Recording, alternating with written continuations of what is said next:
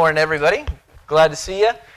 Excited to be here to worship with you. Thanks for being here this morning. Those here in the room, those on Zoom, uh, coming together on a beautiful Sunday morning uh, to be together in the presence of the Lord. And um, so, before we kind of jump into things, uh, let me just say a couple of quick words of introductions for those that are new uh, here or new at home. Uh, my name is Jeremy. I'm the pastor of Christ City Church, and um, we love to come together on Sunday mornings as a faith family. Um, but this isn't church for us. This is just the people of God coming together into a place to worship God.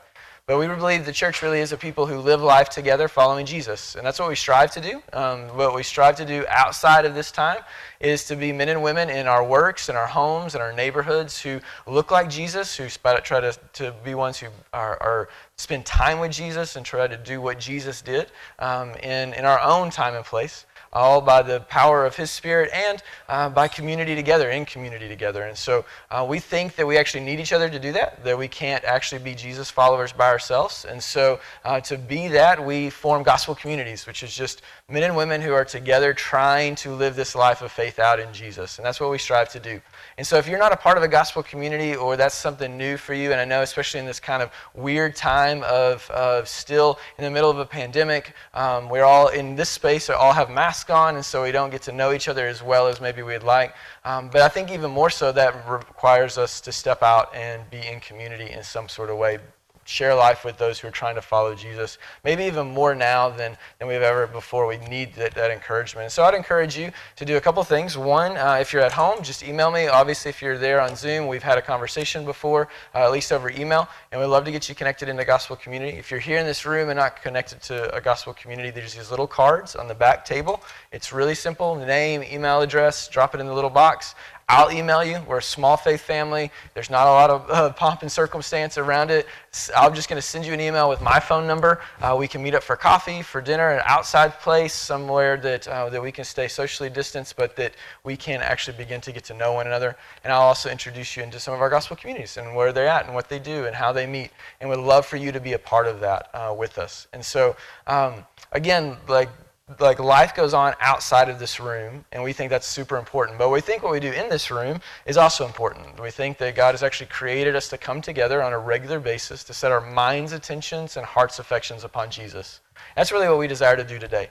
More than anything we desire um, to have a moment where we step out of our normal rhythms and patterns relationships and roles and into a context in which god is present in which God is with us, in which through scripture and song and communion, we set our hearts and minds upon the one who gives us life and the one who brings us together.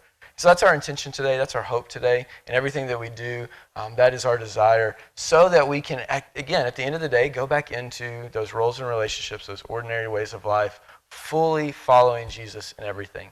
And so, knowing that, knowing that's our heart, knowing that's what we long for, knowing that also we come into today with a lot of stuff that's happened this week, a lot of things that are happening in the week to come, uh, let us just ask the Spirit to do what He does, to let us be here with Him. Will you do that with me? Will you pray with me?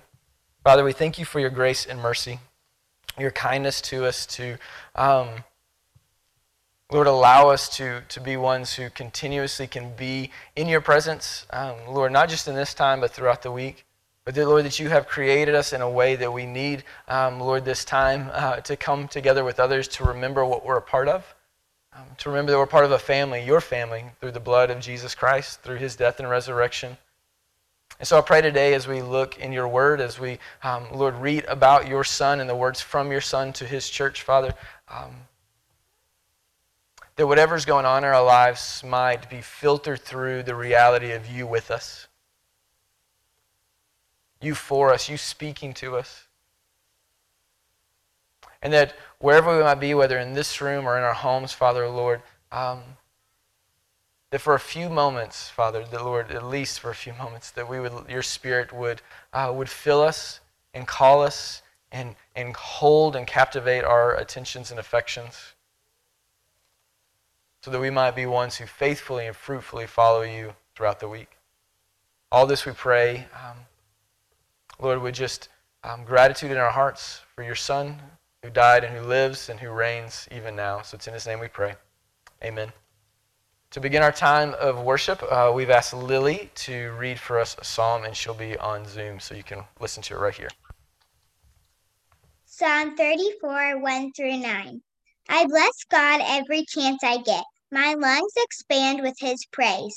We live and breathe God. If things aren't going well, hear this and be happy. Join me in spreading the news. Together, let's get the word out. God met us more than halfway. He freed us from our anxious fears. Look at him. Give him your warmest smile. Never hide your feelings from him. When we were desperate, we called out, and God got us out of tight spots. God's angels set up a circle of protection around us while we pray. Open your mouth and taste. Open your eyes and see how good God is. Blessed are you who run to him. Worship God if you want to be the best. Worship opens doors to all his goodness.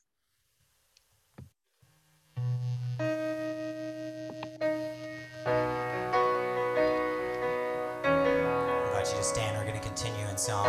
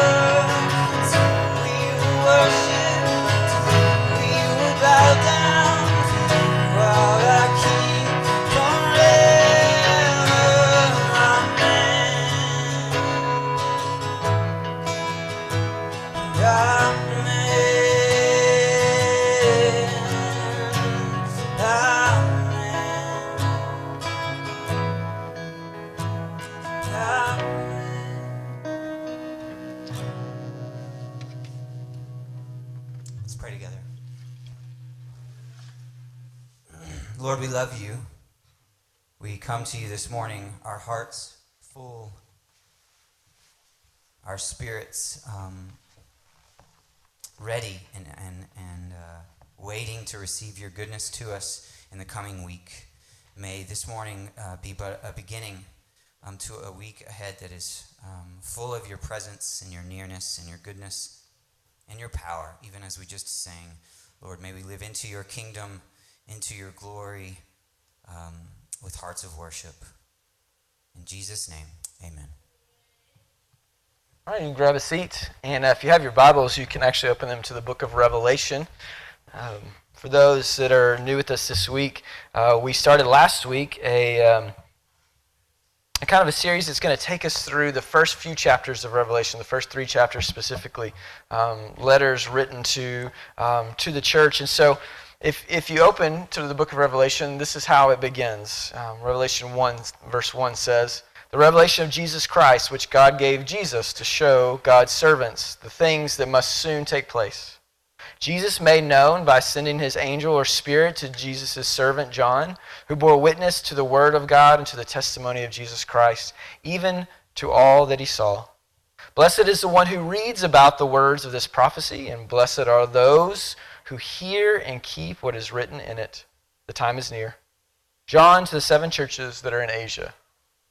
The Revelation is an apocalyptic and unveiling story of the universe and its multi realm reality framed in a pastoral letter. That's what we talked about last week, right? That is magnificent as the Revelation is, as amazing as the Revelation is, as imaginative as the Revelation is. Um, it is first and foremost a pastoral letter, um, a letter written to the church for the sake of the church's shepherding, care, guidance, and growth. Yes, the author John was a pastor and apostle. That's the one who penned the, the, the words, who tells the story. And yes, he is closely connected to the seven named churches in the narrative of cosmic proportion. But while the pastoral shepherding is penned by John the Beloved, um, later be called John the Divine or John the Theologian, it is Jesus Christ, the chief shepherd, who addresses his flock directly. And that's the amazing part of Revelation, right? It's Jesus who is speaking to the churches. And that's what we'll begin to looking at this week is the words of Jesus to his churches. We've all, we all want to be shepherded by Jesus, right? We all want to be pastored by Jesus. And in Revelation, we have Jesus pastoring his people, Jesus shepherding his people, Jesus speaking directly to those whom he loved, whom he died for, who he rose again and calls his own. While we would prefer to go straight from the awesome vision of Christ that we looked at last week in chapter 1 to the glorious raptures of an inside look at the courts of heaven in chapters 5, 4, and 5, and then maybe on to the grand victorious battles against dragon wickedness in Revelation 12 and 14, before the harshness and the, uh, of, of, of, the fall and the ending, uh, and the wonder of earth's recreation at the end of Revelation, we simply can't do it. The Revelation won't let us. As much as we would like to think of Revelation as this, again, this cosmic, universal narrative, this story that has dragons and harlots and battles and fighting and good versus evil and evil being overcome by good and swords and all those kind of things. And as, lo- as much as we'd love to just jump into that story, the Revelation won't let us. Jesus won't let us. John won't let us. For the church has to be negotiated first. That's what we see in the book of Revelation. Chapters 2 and 3. We have to go through chapters 2 and 3 to get to the rest of the story. The church has to be navigated through first. The only way from Christ to heaven and the battles against sin, the defeat of the enemies, and the majesty of recreation is through the church.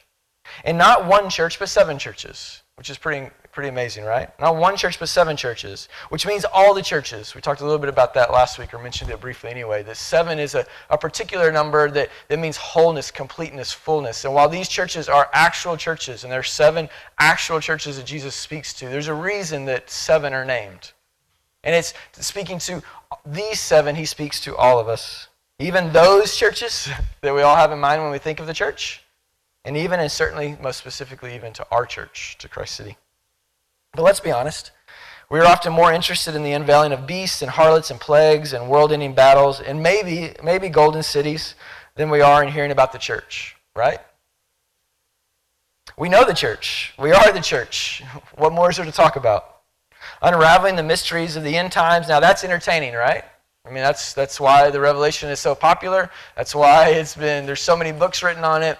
Now that's why there's been movies made out of it. Um, that's why, as G.K. Chesterton said, um, though John could imagine um, incredible monsters within his revelation, I doubt he could imagine the, the monstrous commentaries on his revelation that have come. Like, like we're really interested in all the, the fantasy, the majesty, the mystery of the rest of Revelation, but not the church. We know the church, and the church is not nearly as intriguing as an apocalyptic narrative. In fact, it might at sometimes be boring, if we're honest. For being a follower of Christ does not automatically make a person a good conversationalist. If you've ever had coffee with me, you know that.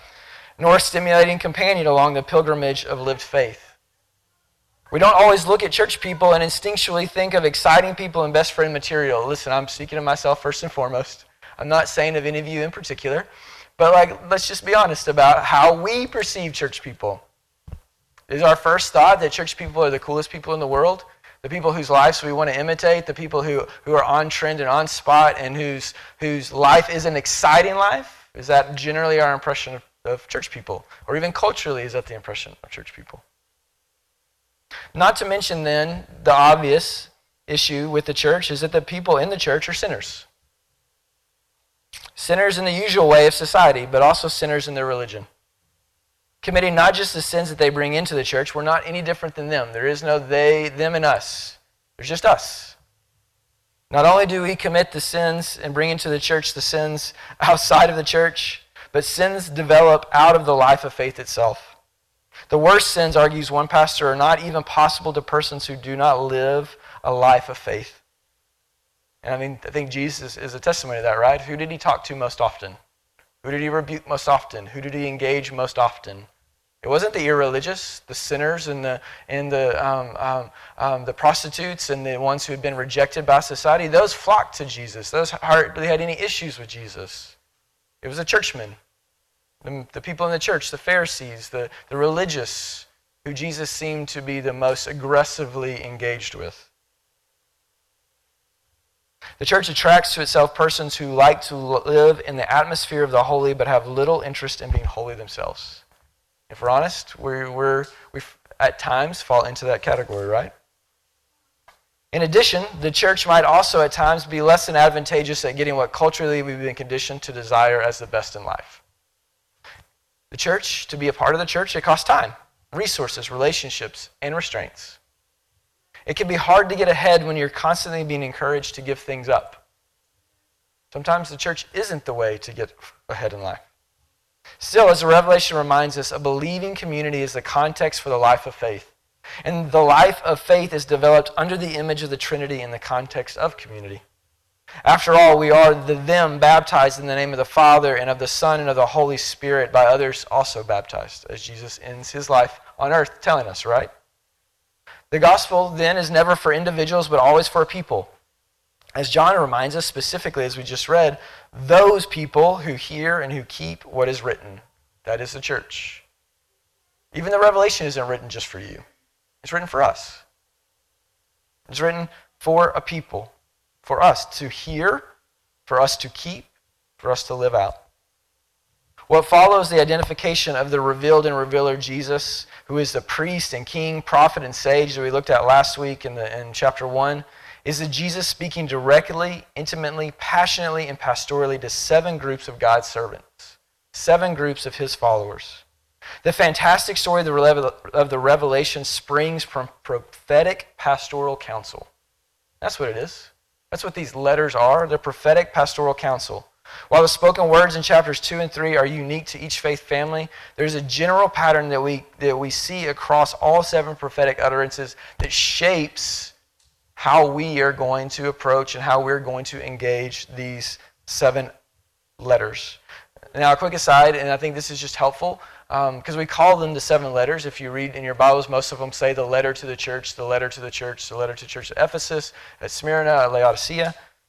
But the, in the ESV, all of these, these letters start out with the words, the words of him who. So it'll say, to the angel of such and such church, the words of him who, and then it describes Jesus in some sort of way. And this introduction, in, in actuality, reads closer to, these things say the one. These things say the one. And is an, actually an Old Testament formula used in the prophets well over a hundred times to introduce a new specific word from Yahweh himself. So again, we talked a little bit about it last week. Like John is inundated in Scripture as he as he speaks and reveals what's being revealed to him, as he thinks about it and writes it down and puts it together. Like in the 400 something verses, there's over 500 allusions to the Old Testament.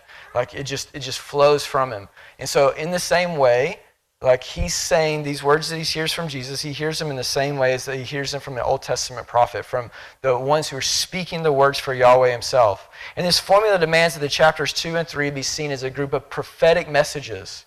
That is, not prophecy in the sense of trying to predict end times. That's not the idea of the prophetic words in our Old Testament. The majority of them are not trying to be predictive. Prophets in the Old Testament were ones who called God's people to right living to right relationship between God and between their neighbor. That's what the prophets did. They called them into relationship, a right relationship with God. And so these are actually prophetic messages and not mere letters. And so when we hear the words of Jesus, it's not just him saying some things in a letter to, to, to people who follow him, but these are a prophet, prophetic utterances, him calling his people back into a right relationship with God and with others encouraging them where they've, they've, where they're doing well, and admonishing them where they need to do differently. And what we'll see, contends Robert Mounce, is that the orderliness and the symmetry of the seven letters betrays a purpose that goes beyond an ethical instruction to seven particular churches in the Roman province of Asia. The entire sequence is a literary composition designed to impress upon the church universal the necessity of patient endurance. And that's what the, the book is for. The, the book of Revelation, as John contends in chapter 1, verse 9, is, is that he wants us to be ones who, um, who join in the tribulation, who are partners as siblings, brothers and sisters, partners with God and with one another in the difficulties of life, but also in the kingdom of God that's here and now, that's real. Through the perseverance, the endurance, the patient endurance that is found in Christ Jesus between Jesus' resurrection and ascension and, and his return. And so here's the pattern that, that Jesus uses that will help, help us kind of draw out this patient endurance, help us be ones who patiently endure amidst tribulation and kingdom all at the same time. The pattern begins um, with an acknowledgement of the angel of the geographical assembly of ordinary believers. Here is an acknowledgement of the divine and human unity of those in submission to Christ. Those guided by his rule, his words, and actions, the angels and the church. There's a, there's a humanity and divinity that makes up even this body of believers. Churches are not referred to in terms of their size, their status, their reputation, their purity, or their heroic feats, but rather their location and the spirit that indwells them. This is a relational acknowledgement. The church is never only physical, nor is it only spiritual. But these things come together. And while the angel has the basic biblical function of a messenger to the church, the angels, and especially the revelation, function as more than messengers here. And like in several other places in the New Testament, angels function as authoritative witnesses, overseeing the plan of God as it works out among his people. I mean, let's think about it. Like that, that to each church, there's people in a geographic, physical location gathered together, but indwelling them a part of them is this messenger with authoritative overseeing the plan of God as it works out amongst his people. The presence in the passage always adds an eschatological and kind of an end big picture force to the message as a reminder that divine forces are always at work. And don't we need that, right? That should be an encouragement to us that the church isn't what, merely what we see right here in this place over Zoom, but the church is larger, bigger, grander. There's a realm of reality that the church operates in that's more than what we see. The presence of the angel stresses that each church is a spiritual entity with a celestial or heavenly life, living figuratively in the right hand of Christ under his guidance and protection. The angels are servants of God carrying out his orders to reform, challenge, and help these churches. It's a pretty incredible thing, right? That the church isn't just us, that we're not just left on our own to figure it out. But there's this human and divine interaction um, that makes up our reality. And So after every letter, there's this acknowledgement, and, and, like maybe for for some of us, maybe that's not a big deal. Like it's like, oh, of course, like of course, there's a spiritual reality and a physical reality to life. Um, to the Jew, that would have made total sense. They would have absolutely be- believed that. For for the Greeks that would have heard this, that would have been um, something they believed, but they would have thought that they would have been at odds with one another, not interrelated to one another. Um, and and so, but for us, we might not even think of it like that. And so it's, we can't just pass over it super quickly, but we don't need to dwell on it super long either. But every letter will be reminded that we're that the reality of the church is more than just what we see. That there's more to the church than what we see, and there's more happening in the church than what we see. But after this acknowledgement comes an identification through through Jesus. While the church is referenced geographically as identified through its relationship to Jesus Christ. Who Jesus is, his per, and that is his person defines the church. Each church is given this picture of, of Jesus. And while every church contends Eugene Peterson is located in a specific place, all churches exist under the conditions of geography, of politics, and economics. Each church is visible. And at the same time, every church gets its identity from Christ and what Christ does. Churches exist only in derivation from Christ. We exist only because Christ exists. Our origin is not like for our faith family, my family and I moving from Seattle and asking people to come follow Jesus with us. That is not our origin. Our origin is Jesus. His life, his death, his resurrection. His or, that, that's the origin of your life, right? Think about it as an individual. Well, your life of faith didn't originate by your own actions. It originated in the midst of your story, God's intervening in action, calling you into life. The same is true of every church. That we didn't self create. And no church self creates. We'll notice that the description of Jesus' person both matches the description of Jesus in chapter 1 and is different for each faith family. No one family wholly provides the picture of Jesus. No singular church depicts wholly the Jesus with whom they relate. Each congregational identity is partial. Each church is defined only by a piece of the vision of Jesus. No single congregation exhibits the wholeness of Christ. It is not possible to look at any one instance of the church and find an entire representation of Jesus. Although we certainly can be led to a wholeness as we listen to what the Spirit says to the churches and respond in worship. We won't, as Christ City, be the full representation of Christ. We can, as Christ City, know fully who Christ is and be built up into the fullness of maturity in Christ Jesus. But we won't fully be Jesus to our city but a part of it, right? From the person of Jesus, then, comes a word of encouragement. He knows each faith family, particularly in ways to specifically speak to them, which is pretty incredible. Jesus speaks to his people as one who lives among them. He knows them in their lives and affirms them not, as we'll see, for their contributions to society or meeting their idealized potential, but for their steadfastness, for their faithfulness. Whatever the world might think, and as that oftentimes that we along with them, whatever we might think the church to be or to do, Jesus affirms the unnoticed, courageous lives of those who are vigilant, those who are brave sufferers, bold witnesses, who are ones growing and developing as apprentices of Jesus. That's what Jesus acknowledged. That's what he encourages his church. But the church, as we know, is not perfect. We're prone to wonder, and perhaps most significantly in the guise of faith. And so in each, there's not just a word of encouragement, but a word of admonition, admonishment from Jesus is necessary so that our religious motions do not lose their spirit motivations. That our habits of faith don't lose this heart of faith. This is not condemnation, this is care. It's the loving act of a friend to call the ones he loves out of a way of self destruction and into a way of abundance. And we know this because it doesn't end on admonition. Um, there's one other thing in the pattern that we find in each pattern. And what, what I love most about our Lord and Savior and friend is that he does not leave us with a warning, but with a promise. And he does so even to those he has a hard time finding anything to affirm. While there's not necessarily a clear encouragement to every church, there's a clear affirmation to every church. There's a clear promise to every church. Each prophetic utterance concludes with what Jesus gives a promise to those who conquer. Jesus assumes that we'll achieve what he has set out for us to accomplish. That he'll actually be the Alpha and Omega, the beginner and the end. That he'll actually be the author and perfecter of our faith. The, the, these promises are not so much rewards, but the destiny which completes life begun in faith. They're not rewards so much. I mean, they're, they're what we get at the end. There, there is, this is where God is leading us. This is what Jesus says is ours through him.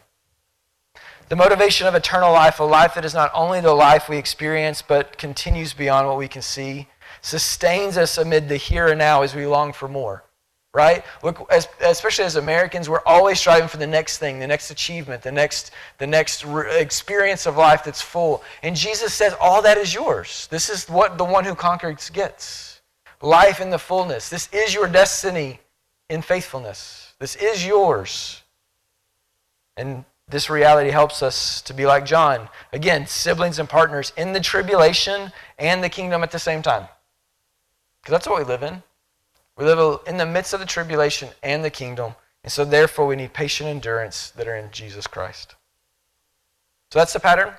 We'll see this every, every time we look at a church. And let me, ask, let me ask you this. Let's see if you can see it as we read the letter to the first church.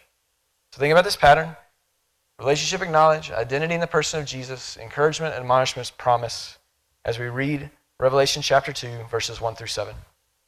Read with me. To the angel of the church of Ephesus, write the words of him who holds the seven stars in his right hand and who walks among the seven lamp, golden lampstands. I know your works, your toil, and your patient endurance, and how you cannot bear with those who are evil, but I've tested those who call themselves apostles and are not, and found them to be false. I know you are enduring patiently and bearing up for my name's sake, and you have not grown weary. But I have this against you, that you have abandoned the love you had at first. Remember, therefore, where you have fallen. Repent and do the works you did at first. If not, I will come to you and remove your lampstand from its place unless you repent. Yet this you have. You hate the works of the Nicolaitans, who, also, who I also hate. He who has an ear, let him hear what the Spirit says to the churches. To the one who conquers, I will grant to eat of the tree of life, which is in the paradise of God. In ancient times, Ephesus was described as the first and greatest metropolis of Asia. Ephesus was on the highway to Rome and the gateway uh, to and from Asia in what is modern day Turkey. Ephesus was, therefore, an important city economically for all the Eastern Roman Empire. Politically, it was a free city. That is, um, because of its wealth and influence, it was allowed to be self governing. Though it was a part of the Roman Empire, no Roman troops could garrison there. They had the ability to function freely. And it was a place where essential political and judicial cases were tried. It was a place of importance, a place of prominence. The prosperity of the city was matched by its religiosity and its ancient religiosity. It was a center of worship for Artemis, as the Greeks called her Diana. The Temple of Artemis was one of the seven wonders of the ancient world. If you remember, it's 425 feet long, 220 feet wide, with 120 60 foot columns, 36 of which were gilded with pure gold. It's, a, it's still, you can see part of it today, and it doesn't do it any justice, but this was a magnificent, magnificent creation. And while the temple was glorious, gloriously crafted, Artemis herself was portrayed rather modestly as a squat, black, many breasted figure so ancient that no one knew where it had come from. While Artemis, the, her surroundings, her temple was this beautiful thing, this thing that people created to demonstrate their, their affection for her and her power, she herself was this modest idol. Uh, one that had such deep and historic roots that no one actually knows where originally she came from. And from this ancient root of religion in the city, this deep root of Artemis worship, sprung a city that was a that was notorious center of superstition. Along the markets in Ephesus, you could find every religious good and service sold to cure every ill and to reverse every misfortune. Because of its deep roots in religiosity and its prosperity, it was a city that could market to people. Market to people what they longed for in their religion and in their faith. Ephesus was prosperous, influential, proudly religious, and spiritual and culturally a diverse city. And to this description, that is what is also a postal entrance for the correspondence of each of the following six faith families. It's in the rest of Revelations. If you're sending a letter to Smyrna or Laodicea, it went through Ephesus. So Ephesus is named first, in part because it's an important city. The people of faith there would have been in a prominent city, they would have been in an influential city. But they are also the first in the line geographically to receive the word. So it's no wonder that Jesus' words start with his brothers and sisters in this place. And what we actually know about our brothers and sisters in Ephesus is quite a bit. Um, um, while on the surface, Ephesus would seem to have been an unpromising soil for the sowing of the seed of Christianity, says one author, yet it was there that Christianity had come um, some of its greatest triumphs. If you remember in Acts 19, Paul nearly turns the city upside down when faith in Jesus started to impact the economics of religion there where, where people stopped buying idols because of faith in Jesus, where they stopped going and participating in the economics of religion of the city, uh, which is a huge part of the city's economics, all because of Jesus. We know it was the city in which Paul stayed the longest, over two years, on all of his journeys, and the city which called Timothy its first overseer or elder. In Ephesus, we find the fruitful and faithful Aquila and Priscilla and Apollos, some of the, the, the, the, the four parents of our faith, the ones who modeled for us what it looked like to follow Jesus. They were, they beyond Paul, were missionaries in their own rights and church starters in their own rights. It was to the elders of Ephesus who Paul so intimately and vulnerably addresses his farewell remarks before his final imprisonment in Rome. John, the writer of our letter to, that we're reading today, would later become the leading figure in the faith family of the city. Legend has it that he actually brought Mary, the, the mother of Jesus, um, there, and that, that in Ephesus, Mary is believed to be buried. The Ephesian community of faith, because of Paul, because of Timothy, Apollos, Aquila, Priscilla, and John, um, and many others, was a solid community, a respectable community, a faithful community. Though Paul knew there would be sheep in wolf's clothing who would come to try and take advantage of their Christ likeness. As great as, and as faithful as the, the people were, they were in the midst of a city that was prowling after their faith. This is, he says as much in Acts chapter 20. Writing to the Ephesian elders one last time, Paul says, Pay careful attention to yourselves and to all the flock, in which the Holy Spirit has made you overseers, to care for the church of God, which he obtained by his blood. I know after my departure, fierce wolves will come in among you, not sparing the flock. And from among your own selves will arise men speaking twisted things to draw away the disciples after them. Therefore, be alert. And man, were the uh, Ephesians alert? They were certainly alert. Their alertness was both necessary, but it also, as Jesus' words show us, created some issues.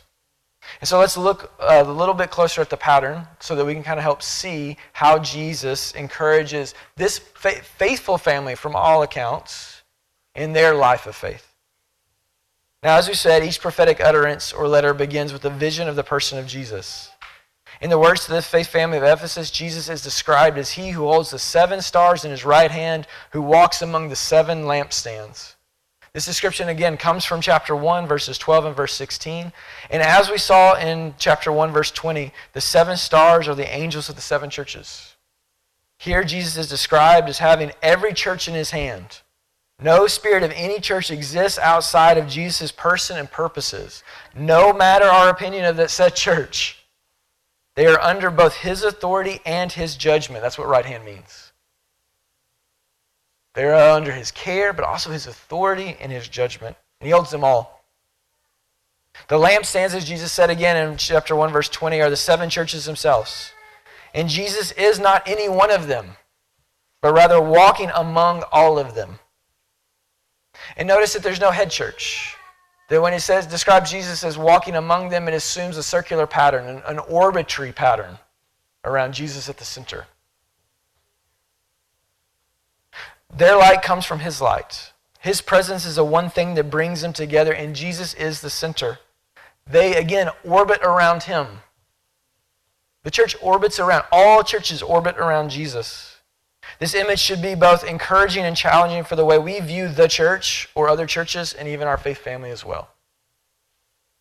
If Jesus is the center, the one around whom we orbit, whose authority and judgment we are under, and the light of our existence, whom we can only partially reflect, then what does that mean for the way we judge our church, our church and other churches? What does that mean about the way we compare and contrast and compete and condemn? Listen, Ephesus was the greatest of the named cities in the seven letters. None of the other cities could hardly compare to the, to the immensity, the popularity, the influentialness of, of Ephesus. They were a faithful family by all accounts in history, and it would be easy for them and others to hold them as the standard. It'd be easy to hold the church of Ephesus at the standard. When we go through the book of Ephesians, it's the one letter that Paul writes that he's not trying to address a specific wrong, right? A specific issue within the church. Yet Jesus reminds them that he is their standard and the only standard. Ephesus and Christ City are both one of many, not in contrast or in comparison but in orbited unity with others who Jesus holds and knows, leads and shines his light through. That's the reality of the best church in our church. Right? Having acknowledged their identity as one of the churches whom Jesus gives life and works through, Jesus now encourages the Ephesian believers in their particular life of faith. It says in verse 2 Jesus knows their work, their toil, and impatient endurance to do what? To discern and courageously stand against those among whom are evil, that is, who bring um, a way of life outside of the way of Jesus, right? Who draw people out of a life of faith. But then he doesn't just say those who are evil, like those that they live amongst it, again, in a city that's full of all kinds of ways that are contrary to Jesus. But they test those who call themselves apostles, that is, those who are specifically claimed to be sent messengers from God, but who are indeed false. So they test, they, they stand guard against the cultural pools outside of the church and against the false claims within the church. Such discernment is not an easy task. It's no small endeavor to hold fast to a person and words and practices of Jesus amid a city full of other options, right? To hold fast in life among people who have known only or mostly those options. Think about it. Like, it's not just that your city's full of other ways of life, it's most of the people in your church family have only known the other way of life. So you have this pool of, of culture around you, you have this pool internally of those within the faith family, and the, the necessity of growing into something that's new for many.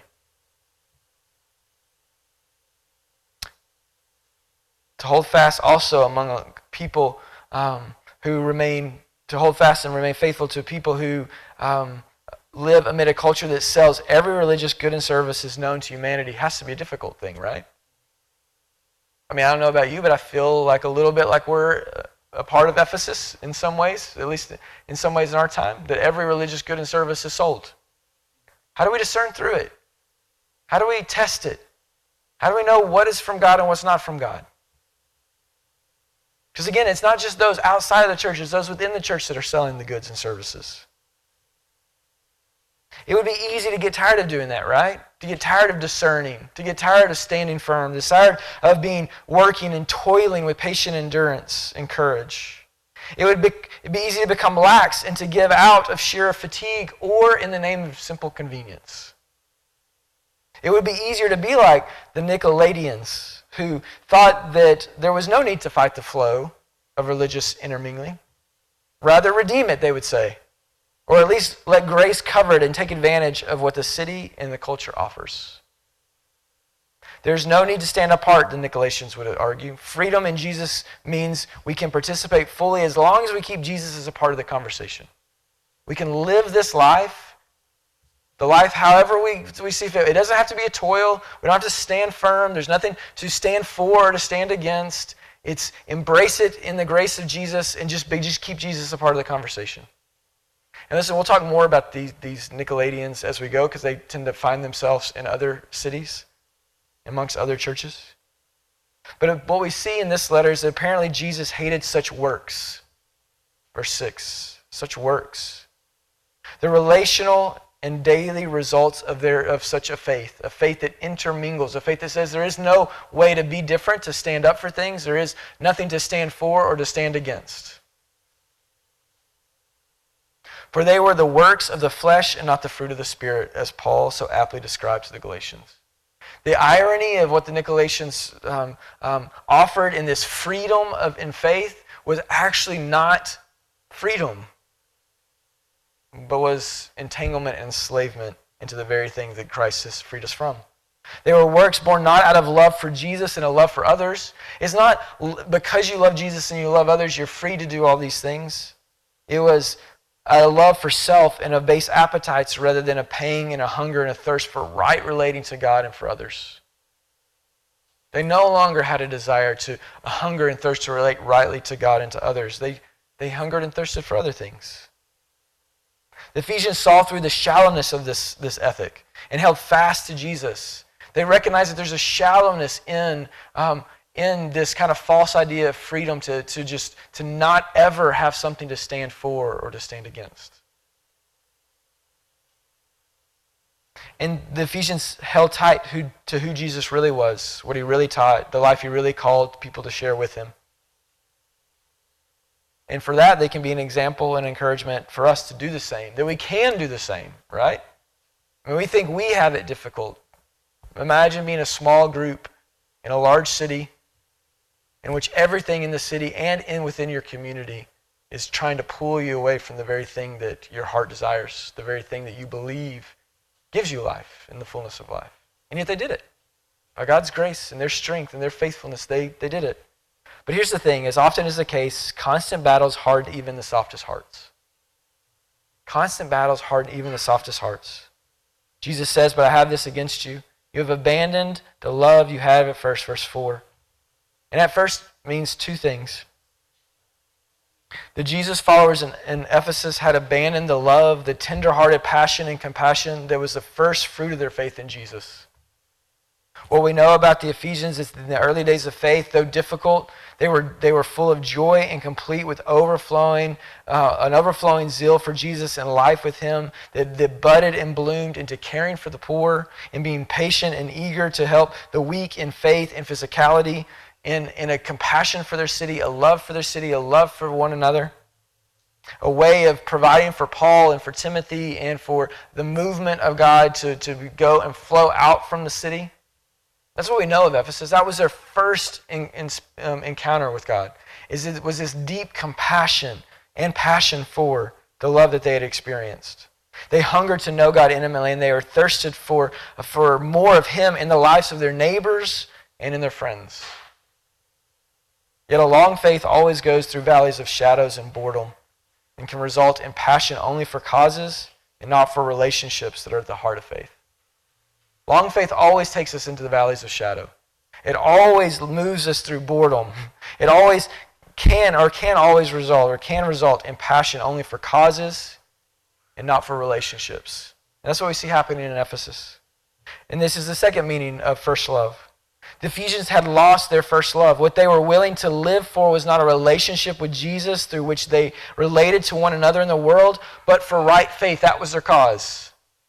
Their cause was right faith, for truth alone, for right doctrine, or whatever you want to call it. They were protectors and not lovers. They were fighters and not lovers. They prayed not for those that made life hard on them, but they prayed against them. To this hardness of heart, Jesus warns them that to abandon the most primary reality of their faith, love, the one thing that will remain when faith becomes sight and hope becomes realized, to lose that will mean that they will no longer have the place they think is theirs amongst the churches. What they value in relation to both humanity and God will no longer be theirs. The thing that they're trying to protect will be taken from them. Ironically, right? that to lose the love for the sake of protection is to lose the thing that you're protecting. Instead of giving in to the hardening of heart, though, Jesus says, Remember and repent and do. Remember, repent, and do in verse 5. Remember the grace that they had received, how far they had fallen from the heights of their love how, how ecstatic they were early in their faith and in this, this relationship with God that, that, that, that compelled them passionately and compassionately to live. Remember how far they've come from that. How that seems so far away. But also remember how far they have fallen. How, how far they have fallen in, um, in their own sinfulness before Jesus and after Jesus. When, when Jesus calls us to remember, he calls us to remember that passion and that zeal, that, that height of our faith. We all have that in our own stories, right? Moments where we felt a passion, a deep love for the Lord. But we also have moments in our faith where, when we remember our own sinfulness and how much God's love it took to draw us out of our sinfulness. How much He must have loved us to pull us from the depths of our sinfulness. And so we remember both. We remember and then we turn towards the love that first drew us to Jesus, that empowered us to live in Jesus and change the community through Jesus as it did in Ephesus. We remember, repent, we rejoice, and let go of the things we cling to to the one and cling now to the one who loves.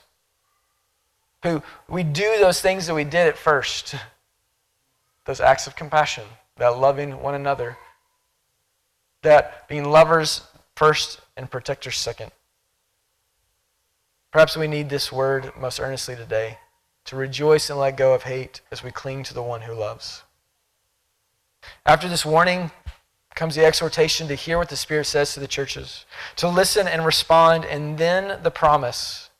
To the one who conquers in verse 7, I will grant to eat of the tree of life which is in the paradise of God. Jesus' promise takes us back to the Garden of Eden in Genesis, the place where God and humanity dwelt in harmony.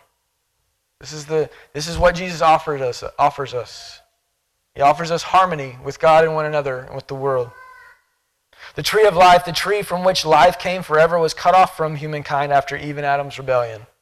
But the hope of enjoying its fruit again was never lost to the Jewish people. Proverbs 3:18 calls wisdom the tree of life to who to those who embrace her. Those that hold her fast are called blessed. Jesus, remember, was depicted as a prophet, priest, king, and sage, the Ancient of Days, in chapter 1. As a sage, he offers us wisdom. And to lay hold of what he gives us is to live forever. In relationship with God and others, in perfect fellowship. That is paradise, right? We want to know how to live well, to live rightly, to live fully with God and with others. We eat of the tree of life. We cling to the tree of life. We hold fast to the wisdom that is Jesus. Such a destiny comes through conquering, through overcoming all in life that takes away life. Life that can be known only in relation to God, not through conquering an earthly foe by force, but by remaining faithful to Christ Jesus. A victory of obedience that is analogous to the victory of Christ on the cross.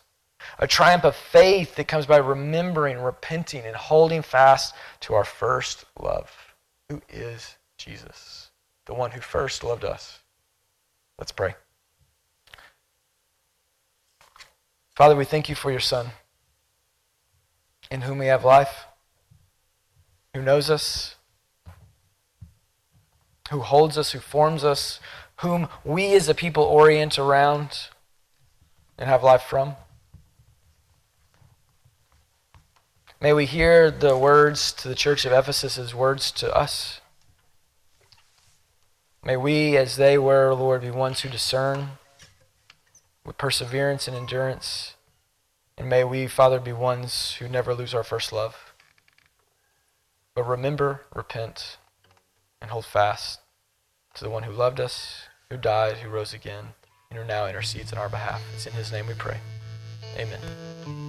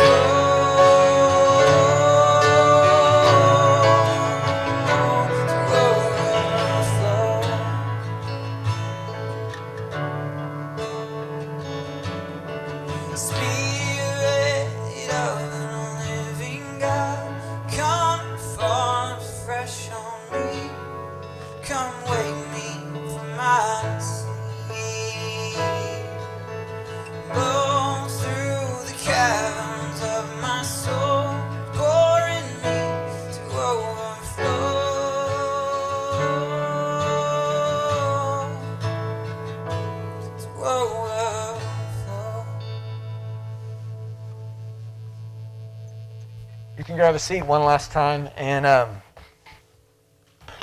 again, John in the verse 3 of the Revelation says, Blessed is the one who reads about the words of this prophecy, and blessed are those, you and I, who hear and who keep what is written in them, uh, for the time is near.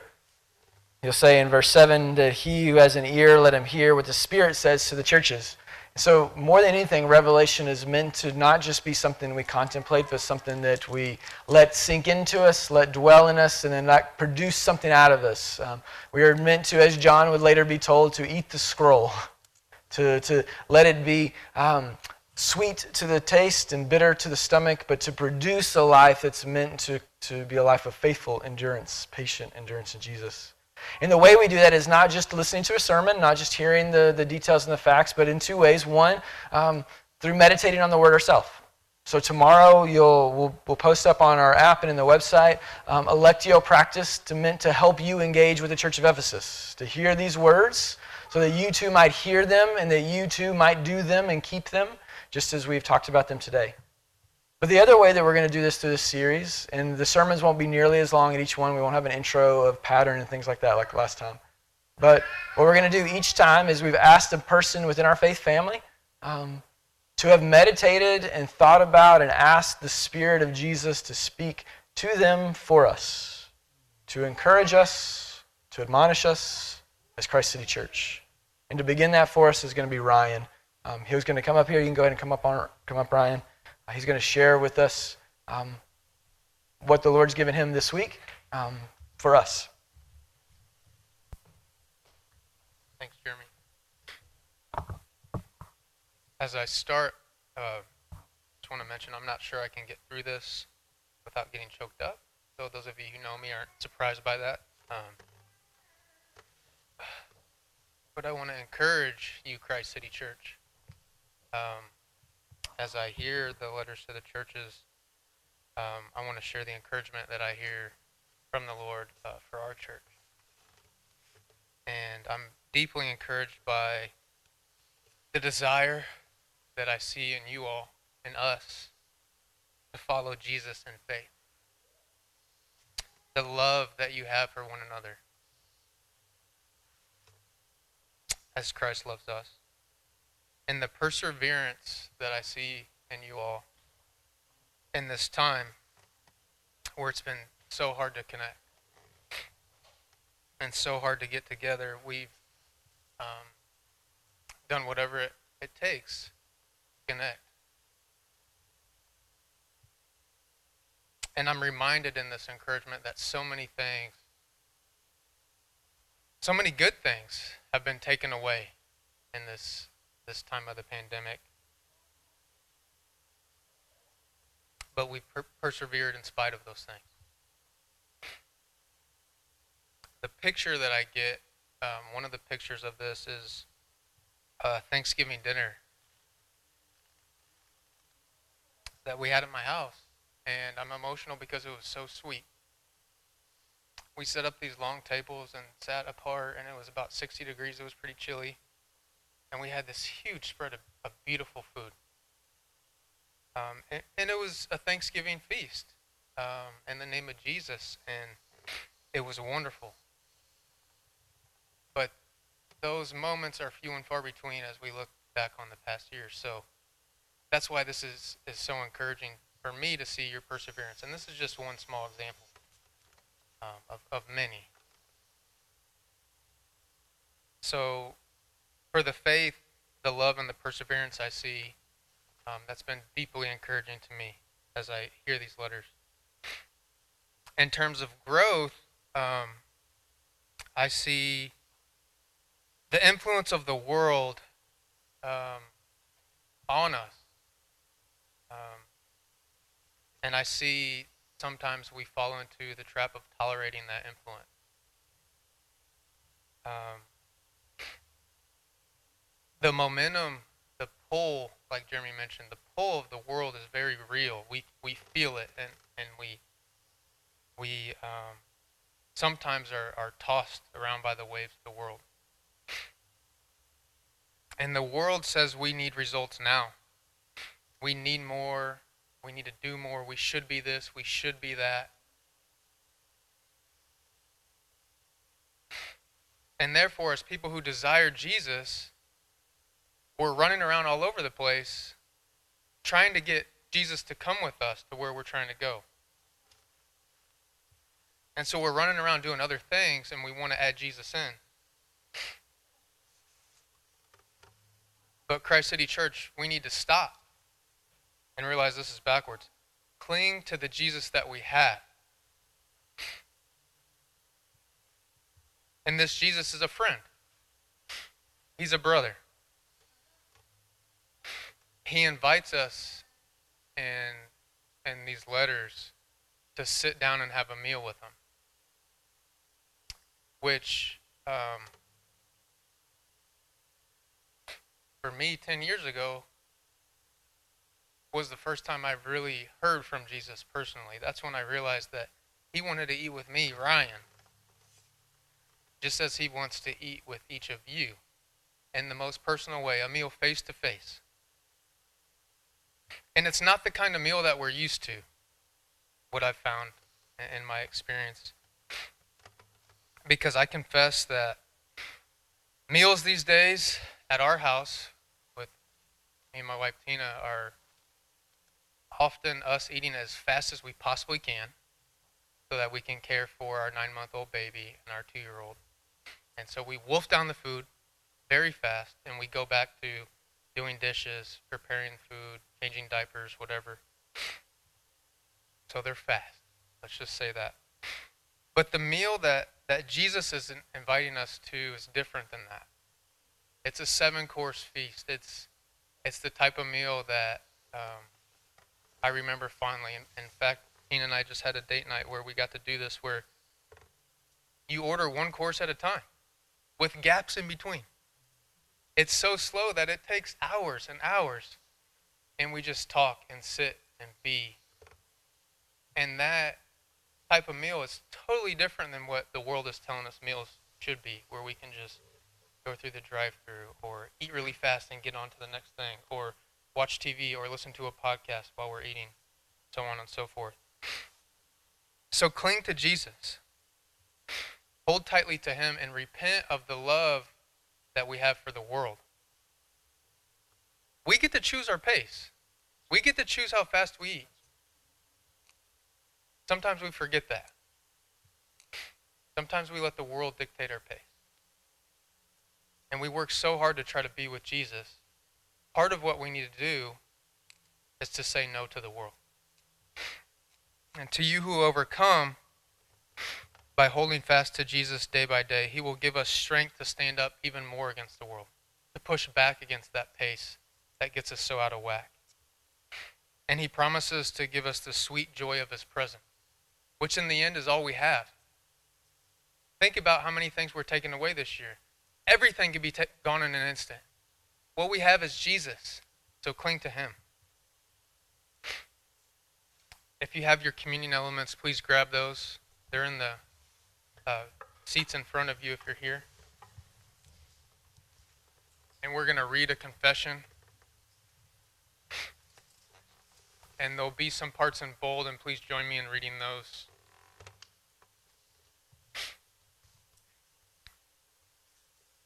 Father God, we kneel before you in humble adoration as we set our face to the tasks and interests of another week and season as Jesus' church.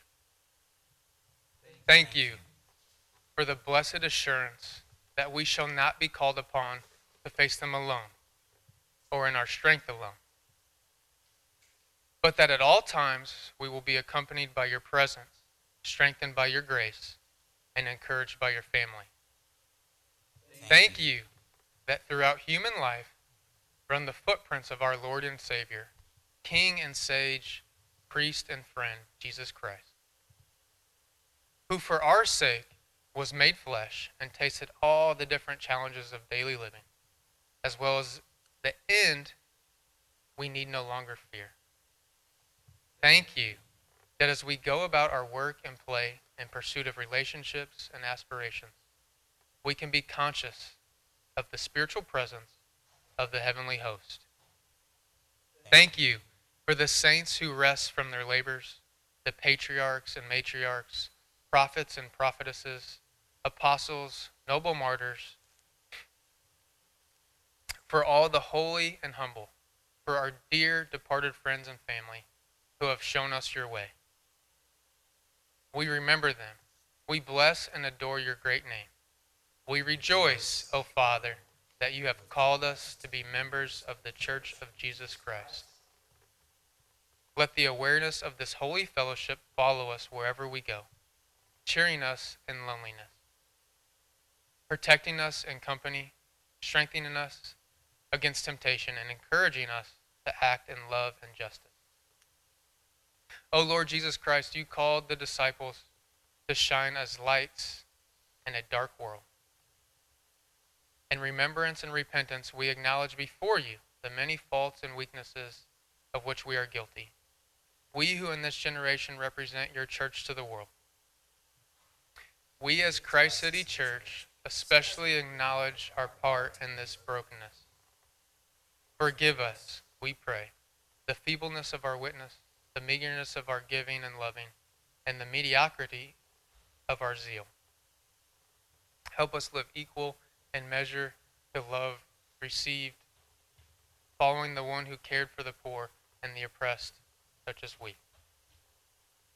Let the strength of your Spirit, O Jesus, be in all us, to share the world's suffering and redress its wrongs, and the fullness of your joy. Through Jesus' life given, we live. Amen.